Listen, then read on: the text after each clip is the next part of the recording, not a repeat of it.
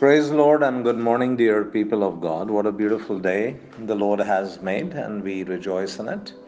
Let me encourage you from this beautiful passage of Scripture from the book of Isaiah, chapter 26, and verse 3.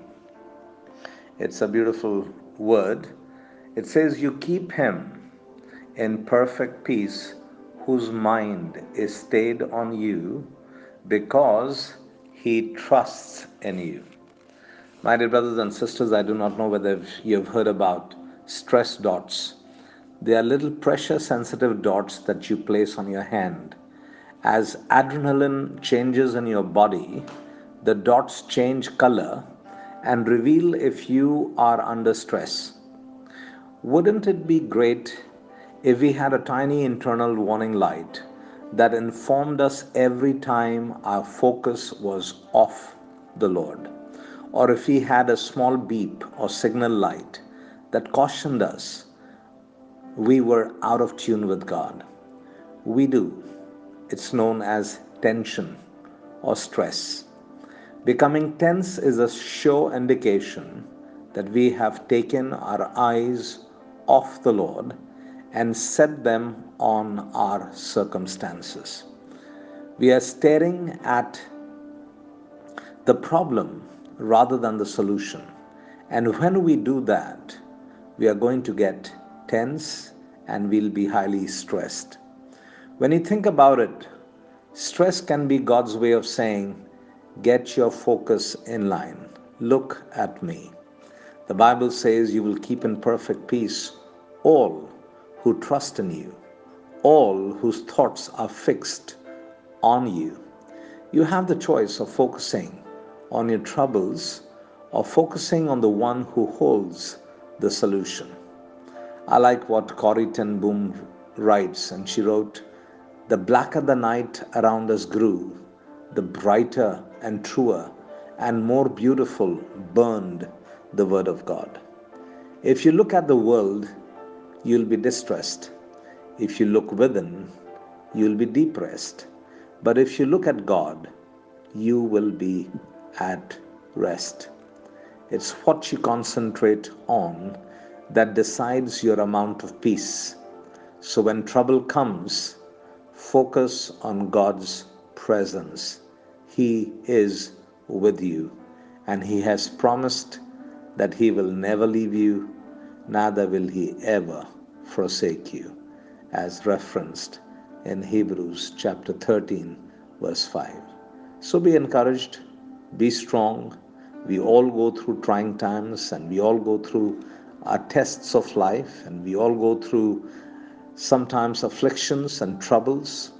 But let me encourage you and let you know let us be focused on Christ. Remember, the Bible says in Psalms 46:10, be still and know that I am your God. I will be exalted in your midst. So let's be focused, let's be still. In our storms, let's be still. Let's trust God and say, God, I want to focus my mind on you. I do not want to be unnecessarily worried or entertain anxiety.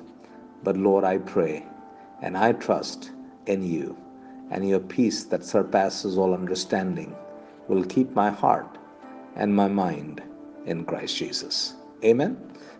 Let's pray. Father in heaven, we want to say thank you for this beautiful day that you have given us. We love you, we praise you, we magnify you. We humble ourselves before you, Lord. We know, Father God, that we can Lord, trust in you in our trying times. We can depend on you in our difficult times. We can lean on your understanding when everything around us is shaking and everything around is uncertain. Lord God Almighty, we thank you. Your word is truth.